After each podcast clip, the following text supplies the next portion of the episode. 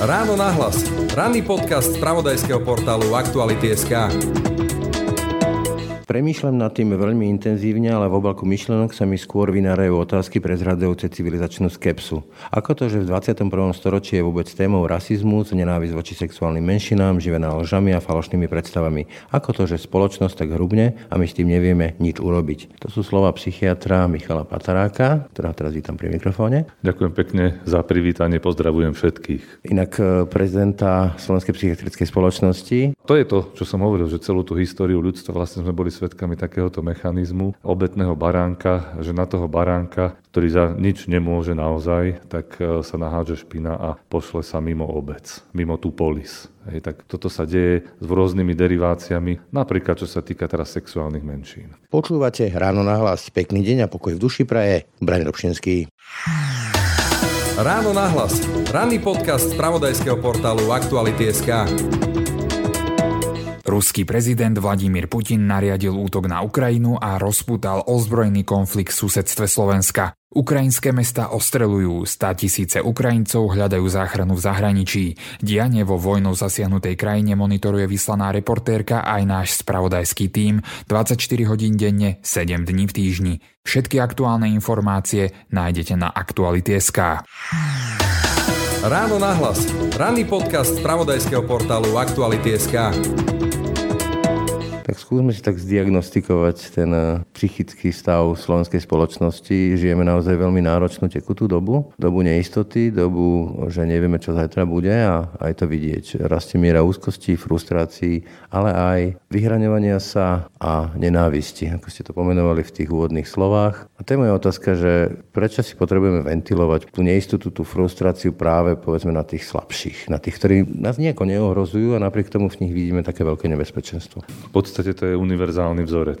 Vždycky tí silnejší, aspoň teda časť z nich, je kvázi silnejší, a teraz sa môžeme debatiť o tom, čo to znamená vlastne tá sila, mali tendenciu preukazovať svoju silu alebo moc voči slabším alebo proti slabším. Čiže táto univerzálna tendencia je viditeľná naprieč ľudskou civilizáciou, dokonca keď sa človek pozrie na to ľudstvo ako tak prierezovo, tak zistuje, že ten homo sapiens je taký dosť, by som povedal, násilný druh, niekedy až sadistický.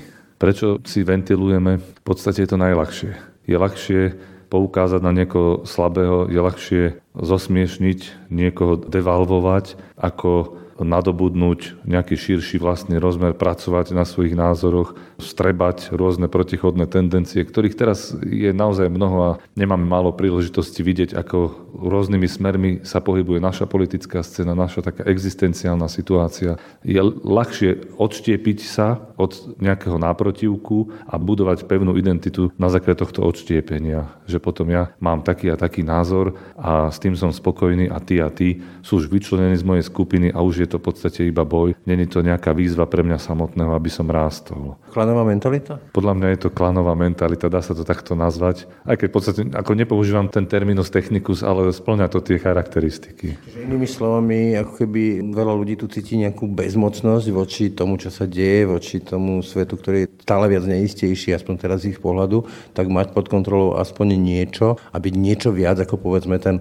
homosexuál? Neviem, či niečo viac, ale čase, keď dochádza k spoločenskému drobeniu, je viac na porúdzi, už samotný tak ako, možno to máš inštiktuálnu povahu, aj keď sa bojím to tak nazvať, nachádzať protivníka, ktorý mi vlastne s tým drobením pomôže, pretože to za mňa vlastne vyrieši. Už stačí vlastne všetku tú špinu nahádzať na neho, nejaké to nebezpečie, a to je to, čo som hovoril, že celú tú históriu ľudstva vlastne sme boli svetkami takéhoto mechanizmu obetného baránka, že na toho baránka ktorý za nič nemôže naozaj, tak e, sa nahádže špina a pošle sa mimo obec, mimo tú polis. Hej, tak toto sa deje s rôznymi deriváciami, napríklad čo sa týka teraz sexuálnych menšín. Nemyslím si to ja osobne, ale modelovo ako viem si predstaviť, že však tu bol tzv. kotlebovský anticiganizmus, máme škaredé slovo, ale použijem ho zámerne, pretože ho použil on, že vieme ich identifikovať, lebo sú proste inej farby kože, lebo žijú v tých osadách a vlastne žijú na našich dávkach a tak ďalej nejako to neospravedlňujem, len dávam príklad. A na druhej strane dnes e, sa to zameralo voči LGBT komunite a ja si kladím otázku, že prečo sme ako spoločnosť tak strašne posadnutí témou sexuality, témou, ktorú si riešia 3, 4, 5 ročné deti a riešia to, že čo má kto po cukňou, prípadne v nohaviciach a tu to rieši celá spoločnosť. O čom to vypoveda? V prvom rade o tom, že máme problém so sexualitou, respektíve, že sexualita na seba magneticky viaže nánosy ideí. Hej? Že vlastne súvisí s tým, ako žijeme, ako sa pozeráme na svet, so svetonázorom. Takže sexualita je jeden z ľudských existenciálov, na ktorom môže parazitovať množstvo ideológií a je to veľmi jednoduché, ľahké. Akože nejaká snaha o kontrolu a moc cez sex? V podstate áno. Tak o tom píše Michel Foucault, hej, že v podstate tá moc sa aplikuje rôznymi spôsobmi a a aj voči sexualite. Samozrejme, tie sexuálne regulácia, to není len náboženská záležitosť, to je aj záležitosť medicínska. V čase, keď sa hygiena formovala, tak tá hygiena bola priam posadnutá práve oblasťou sexuality a politická. Čiže kontrola ľudí vďaka kontrole sexualít, alebo však ako hovorím, tá previazanosť so svetonázorom. Zrazu tu riešime problém, ktorý vyznieva, keď to človek položí tak na tanier, veľmi jednoducho. Majú právo osoby rovnakého pohľavia na manželstvo, to je v podstate problém, kde keby neexistovali celé tradície rôznych myšlienkových prúdov, hej, celé nejaké svetonázory, ktoré sa na tejto téme bijú, tak by nebol s tým nejaký problém, proste by sa to prijalo. Ale práve to, že existujú, hej, že tie svetonázory by sa mali nejakým spôsobom revidovať, čistiť na tejto téme, možno aj spriateliť, namiesto toho proti sebe bojujú a stavajú steny. To je veľmi zaujímavé sledovať. Len mne to príde až tristné, keď povedzme katolicizmus ako výsek kresťanstva to je proste bohatá tradícia od mystiky, eucharistiu a rieši to vlastne všetky možné veci, sa redukuje na sexualitu. Ako keby toto bolo dôkazom toho, či je niekto dobrý alebo zlý kresťan. Z tohoto som ja veľmi sklamaný. Tiež v sebe nesiem takú, ako vlastne ste to povedali v úvode, tá civilizačná skepsa je to, čo cítim vo vnútri a mám pocit, že som sklamaný vlastne z vývoja spoločnosti. A čo sa týka kresťanstva samotného, nie je veľmi blízke. A kladiem si otázku, že keď strebalo toľko rôznych prúdov, toľko rôznych kultov, Hej, dostalo sa, rozšírilo, hej, to až tá propagáciu admira, admirabilis, ako sa kedysi hovorilo, že zázračné rozšírenie v podstate do celého sveta, zrazu to naráža na problém LGBT. Hej, zrazu to je tak mocný problém, že by sa s tým nejakým spôsobom nevysporiadalo, respektíve stačí vysporiadanie typu, že to je niečo objektívne nezriadené a tým pádom sa tým nezaoberajme. Podľa mňa určite nie a príde doba, kedy jednoducho nastane určite zjemnenie, pevne v to verím. Je to skôr o vyjadrenie strachu? Že to nemám pod kontrolou, myslím teraz to kresťanstvo, tí, ktorí ho šéfujú, takto kresťanstvo? Tak kresťanstvo není o sexualite, to ste dobre povedali. Kresťanstvo je o zvesti, ktorá sa týka celého života a jeho nasmerovania, aj nasmerovania človeka. Do istej miery štruktúruje vzťahy, ale sexualita je súčasťou toho ľudského života. Bez nej nie je človek. Hej, vždy ho nejakým spôsobom určuje. Sexualita to je vlastne bytostné jadro človeka, ako hovorí ten psychoanalytik Jacques Lacan. V poslednom čase stále mne bližší jedna z základných otázok pre človeka, ktorý si každý musí vyriešiť je, že či som muž alebo žena, hej, ešte nebol svetkom týchto takých rodových štúdí, ako teraz sme svetkami, a čo to pre mňa znamená. Hej, to je proste tá sexuálna identita človeka súvisí s identitou. A nie je to potom ale o tom, e, že sme si to ako spoločnosť nevyriešili, že riešime to LGBT práve preto, že nemáme vyriešený my sami tú sexualitu, že sa v tom cítime neistí? Neviem, či by som priamo takto odpovedal. Ja si skôr myslím, že tá téma presiahla možnosti istého svetonázora vyriešiť ju a preto ju blokuje. Hej, povedzme, hovorím o tom konzervatívnom krídle. A že stále to prevádzam, možno sa mýlim, hej, že to je v podstate iba boj svetonázorov, alebo tak ako, že na seba narážajú nejaké intelektuálne prúdy, ale tá realita, hej, lebo keď to prevedieme z tej intelektuálnej, názorovej a politickej roviny, tá realita môže byť aj o mnoho priaznivejšia, ako sa javí. Však poznám množstvo kresťansky orientovaných ľudí, ktorí vôbec nemajú problém so svojimi priateľmi, ktorí sú LGBT. Takže toto je vec, ktorá je ľudský určite riešiteľná. Či súvisí s nejakou nezrelosťou politikou alebo spoločnosti? V istom zmysle áno, pretože spoločnosť sa tiež vyvíja a akoby vo veci demokratickej a otvorenej spoločnosti je podľa mňa zákonitosť, že každý, ktorý v nej je, každý občan má mať rovnaké práva. Ja vec sexuality v tomto nezohráva rolu. Ak teda na základe sexuality opäť sa neprejavuje moc, v tom zmysle, že teda sa nerobí alebo nedieje škoda niekomu inému, hej, alebo nedochádza k zneužívaniu a tak ďalej. No. Čiže to je iná rovina problému. Keď spomínate politikov, tak e, to sú v podstate rozhodujúci činiteľe, čo sa týkajú určovania tém verejného diskurzu a stále viac vidíme, že siahajú práve po témach, ako sú tieto, o ktorých sme sa teraz rozprávali, to znamená sexualita, vyvolávanie obav, strachu vyčlenovanie, ostrakizácia tých, ktorí sú akože iní ako tá väčšina, ale darí sa im to len vďaka tomu, že majú tú podporu verejnosti. Prečo sa tak zredukoval ten verejný diskurs, alebo necháme si ho redukovať na toto, keď naozaj tu máme kopec iných problémov? Pretože tento považujeme ako spoločnosť za veľmi dôležitý. A to, o nás potom hovorí. No, že, že sme neprestúpili ešte na vyšší schodík. Hej, že vlastne toto riešime ako niečo, čo dokonca je ohrozujúce, čo môže, na čo môže tak spoločnosť kolabovať, alebo ako sa mnohí vyjadrujú, že nastáva chaos ktorý riešia naozaj deti v škôlke. Súhlasím s vami, to nie je vec, ktorá by... Neviem si predstaviť situáciu, ako často zaznieva teda, že manželstvo osôb rovnakého pohľavia ohrozí nejakým spôsobom rodinu, tú nukleárnu, hej, nechcem, alebo tradičnú povedzme, alebo zväzky heterosexuálnych osob. Ako tento argument sa neustále opakuje, ale to je práve defenzívny argument, práve prezrádza nejaký strach pred niečím, ako ste hovorili, niečo xenofóbne, niečo, že to je nejaká inakosť, ktorá narušuje spoločenskú štruktúru. Mali sme tu množstvo tém v histórii ľudstva, ktoré narušovali spoločenskú štruktúru. Však... To vypovedá o vnútornej neistote. Určite, určite. Navyše, ako sme sa ocitli v situácii, že sa tu doslova psychiatrizuje politika, že sa tu čelní politici psychiatrizujú, prisúdujú sa rôzne diagnózy. Na jednej strane to stigmatizuje tie skupiny obyvateľstva, ktorých sa tie diagnozy týkajú, na druhej strane niekedy je to až veľmi zjavné. Milím sa? Prvom rade musím povedať naozaj, že toto je niečo, čo považujem jednoznačne za cez čiaru a ako by sa to stáva trendom, čo ma znepokojuje. Od, Labeling? Áno, presne tak. Od malého psychiatra v podstate považujem tému destigmatizovania za jednu z kľúčových a zdá sa, že tá spoločnosť je v regrese v tomto prípade. Že z úst najvyšších politických činiteľov zaznievajú slova, ktoré sú v podstate psychiatrickými termínmi, že sa posielajú navzájom na psychiatriu na základe nejakého názoru, čo je úplne v podstate mimo pochopenie toho, čo tá psychiatria robí a tá psychiatria sa tu stáva synonymom niečoho, kde treba zavrieť niekoho, už to je stigmatizovanie, ktorý je iný.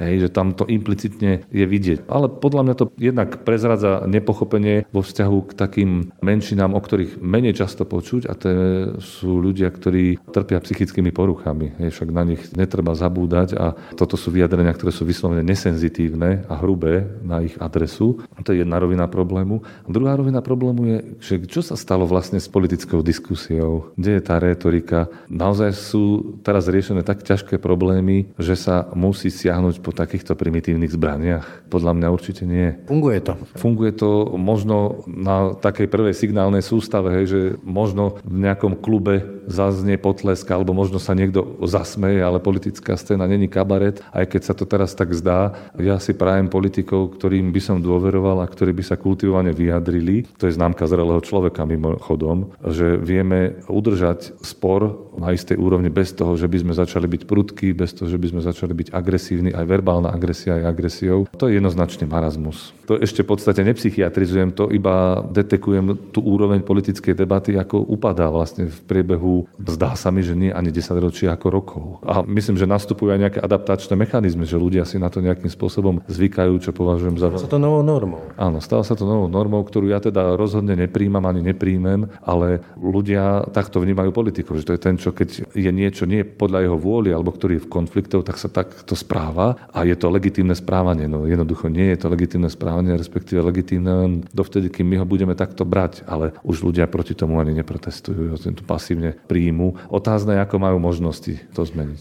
Ja mám rád tú Wittgensteinovú vetu, že o čom nemôžno hovoriť, o tom treba mlčať, takže o niektorých veciach treba radšej mlčať, ale naozaj niekedy sa možno mlčať nedá, lebo čo s tým, keď si značná časť verejnosti môže povedať, vidí to v priamom prenose, že tam hore to asi nie je celkom v poriadku, že to asi trošku je mimo tej normy. Vyjadrujem sa veľmi kulantne. Vyjadrili ste sa veľmi kulantne.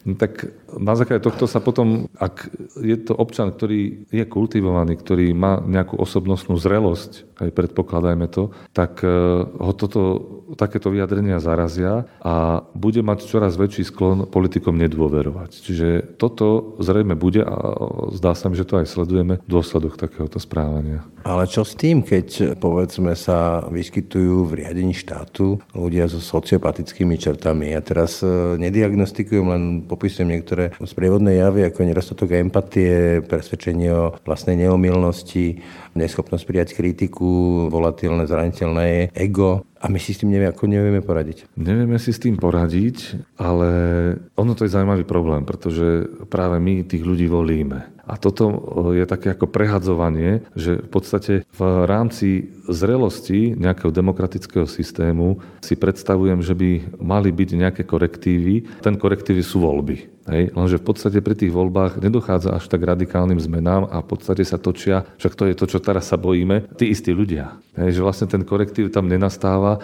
aj od e, inštancií, od ktorých by sme ich čakali, povedzme, súdnictvo alebo nejaký taký čistiaci proces vzhľadom na rôzne obvinenia, ktoré už rôzni politici mali. Hej. Už len na tejto úrovni v podstate náš štát zlyháva, že neopravuje chyby. Mne sa celkom e, páčilo svojho času vyjadrenie na českého komentátora, myslím, že to bol Jek Doležal, ktorý hovoril, že kedy si ľudia volili niekoho, kto by ich reprezentoval na úrovni. Dnes sa snažia voliť niekoho, kto je taký ako oni. Aby cítili nejakú kolektívnu identitu, že dneska to vidíme v Česku, jeden z kandidátov, že vlastne ja zastupujem vás, malých.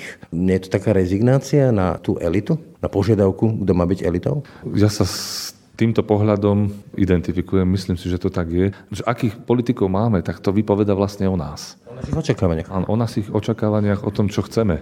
Hej, však tá politická voľba to je voľba. Hej, a to sa týka, už možno sa opakujeme, keď furt Freuda citujem, ale v podstate existuje voľba vzťahu alebo objektu, on nazýval ako človeka objekt, tiež ináč veľmi zaujímavé. Na základe podobnosti mne alebo na základe rozdielnosti odo mňa. A čakal by som pri voľbe politického reprezentanta, že si budeme voliť takého človeka, o ktorého sa možno oprieť. To znamená, že iný ako ja. To je anaklitická voľba. Naopak my často volíme narcisticky, aby sa v niečom podobal a akoby spätne tam prichádza také prúdenie, že začíname sa potom aj my na nich podobať. Čiže keď to veľmi zjednoduším a trošku zvulgarizujem, tak ak máme vo vedení štátu narcisov, tak je to preto, lebo sme narcistická spoločnosť? Táto narcistická voľba objektu skôr má naznačiť tú podobnosť s tým voličom, s tým človekom, ale aj s týmto sa stotožňujem. Narcizmus je niečo, s čím majú súčasní ľudia veľký problém a majú s ním problém aj naši politici. Bez ohľadu na to, teda, že by som ich tak ako, ako chcel diagnostikovať alebo diagnostikoval, ale sú tam isté črty, pri ktorých cítim oprávnenie takto usudzovať a hovoriť. No ale narcizmus, ak si ho zadefinujem, tak to je na ten prvý pohľad grandiózne ego, to vie asi každý, ale pod ním sa skrýva práve že neisté krehké ego, ktoré si potrebuje niečo stále dokazovať. Toto je o nás? Ja si myslím, že áno. Že v súčasnosti nastáva niečo také, ako by ľudia boli fragilnejší vo svojom egu. Kríza identity?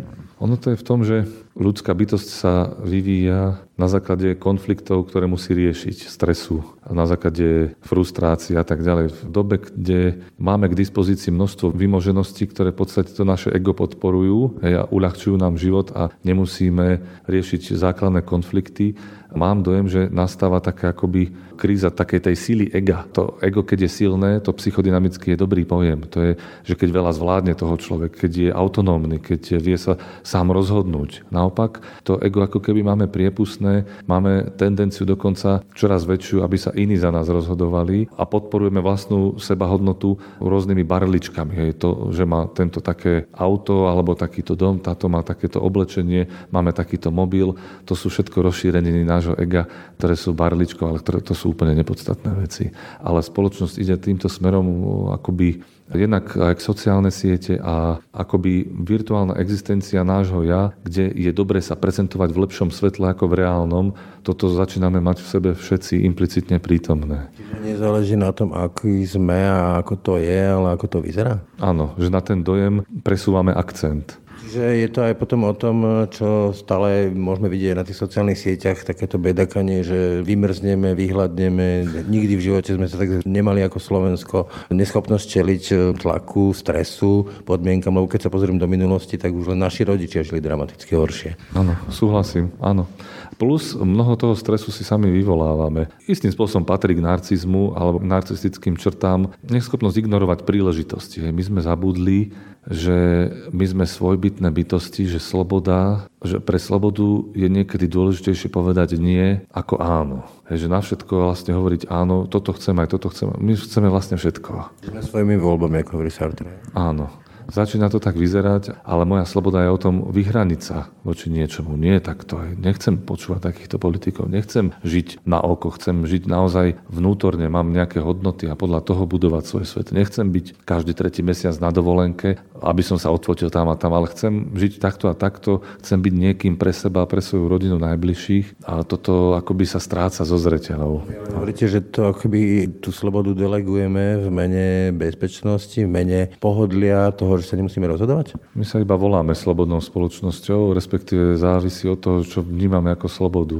Lebo sloboda má rôzne rozmery, sloboda pre niečo, sloboda od niečoho alebo od niekoho, sloboda vonkajšia, dobre, za náš názor nás nikto nezatvára do väzenia, našťastie, Bohu vďaka, ale sloboda vnútorná, hej, tak to je niečo, kde máme všetci akoby, alebo môžeme všetci pridať. Každý z nás môže žiť slobodnejšie, ako žije. Hej. My sme v súkolesí nejakého fiktívneho fiktívnych stresov, povedzme, čo všetko nás môže čakať, postihnúť, rôzne katastrofy. Jasné, že môže byť aj reálne, ale to vždycky bolo. A rýchleho spoločenského tempa, toho, že na každú SMS-ku treba odpovedať, pretože inak sa ten druhý už dobre, že nezrúti, ak do dvoch minút neodpovie mu a tak ďalej. Tam je kopu fiktívneho balastu, ktorý ale nesúvisí so zdravým spôsobom života a s tým, kto som ja, aká je moja hodnota a kde leží šťastie. Pozriem na ten verejný diskurs, tak a pomôžem si Maslovou pyramidou potrieb, tak by sme zostali u tých spodných šteblíkov, akože bezpečie a tak ďalej, ale tie úplne najvrchnejšie, nejaká že seberealizácia a tak ďalej, a myslím aj spoločnosti, úplne vymysli. To by som nepovedal. Ja by som povedal, že veľmi chce každý práve, ako ten termín, predať sa, hej, ukázať sa svetu. Hej. To je to, čím žijú mladí ľudia a čo ako keby je také až heslo modernej civilizácie, ale má jeden náčik a opäť je to tá, to tempo alebo rýchlosť spoločnosti, a keď ste spomenuli pyramídu, tak tam má nejakú postupnosť. Je dobre, keď e, vývin ide po schodíkoch hore a zdolávame nejaké prekážky, ale tuto je akoby čoraz viac ľudí, a musíme mať, že vrátane politikov, predpokladám, že sú to tiež ľudia, majú tendenciu prezentovať sa a zažiť veľký úspech bez toho, že by mali k tomu schopnosti. My potrebujeme podstate medzi tým je celá rada toho, ako tie schopnosti získavam, ako sa niečo naučím. A os... Detinský postoj. Môžeme to tak povedať, že je detinský, môžeme tak povedať, že je narcistický. Ako psychiatri viete, že ak hovoríte o vývoji, tak e, tam sú fázy, ktoré sa nedajú preskočiť. Čiže my sme v nejakej fáze, keby ste to tak veľmi akože nadnesene odhadli vekovo kde ako spoločnosť? To neviem tak presne povedať, ale ak by som sa riadil Freudom, tak mám tendenciu vnímať to ako regres, to znamená, že sa nevyvíjame dopredu, ale dozadu. A smerom k tej orálnej fáze, pretože všetci chceme. Všetci chceme naplniť svoje potreby. To znamená, že... Teraz. Áno. A to je orálna fáza, to je orálna fixácia. Blížime sa k tomu, neviem, toto je také ako ľahká paralela so psychodynamickým vývinom, ale mám dojem, že to sedí. Že infantilnieme? Áno. Bohužiaľ, politik pred troma desaťročiami bol iný ako politik teraz. Len e, práve, že v tom období 3, 4, 5 rokov deti majú potrebu aj pevnej ruky, proste nejakej autority. Znamená to, že táto spoločnosť sa uchýli k nejakému podobnému riešeniu niekoho, kto za ňu bude rozhodovať, kto povie, tu sú tie raňajky, tu je ten obed, tu je tá večera, tu je to teplo, svetlo, bezpečie a ja to už zariadím? Krásne ste to povedali, pán Dobšinský, pretože práve to sa deje. Pretože keď má niekto veľké ústa, to znamená je v orálnej fáze, tak potrebuje niekoho, kto ho krmi. A preto si volíme tých, čo majú silné reči, alebo čo hovoria o tom, že nás zachránia, povedzme silnými rečami, pretože tým máme tendenciu dôveriť ako tým silným autoritám, kde tie ústa budeme mať plné. Proste to sú tie izraelské hrnce plné mesa. To sa asi nedá preskočiť. Momentálne by sme mali sa odraziť od tej orálnej fázy smerom k ďalším. Toľko psychiatr Michal Patarák, ďakujem za rozhovor. A ja veľmi pekne ďakujem. Počúvate podcast Ráno na hlas.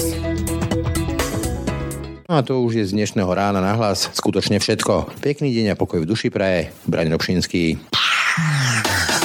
Všetky podcasty z pravodajského portálu Aktuality.sk nájdete na Spotify a v ďalších podcastových aplikáciách.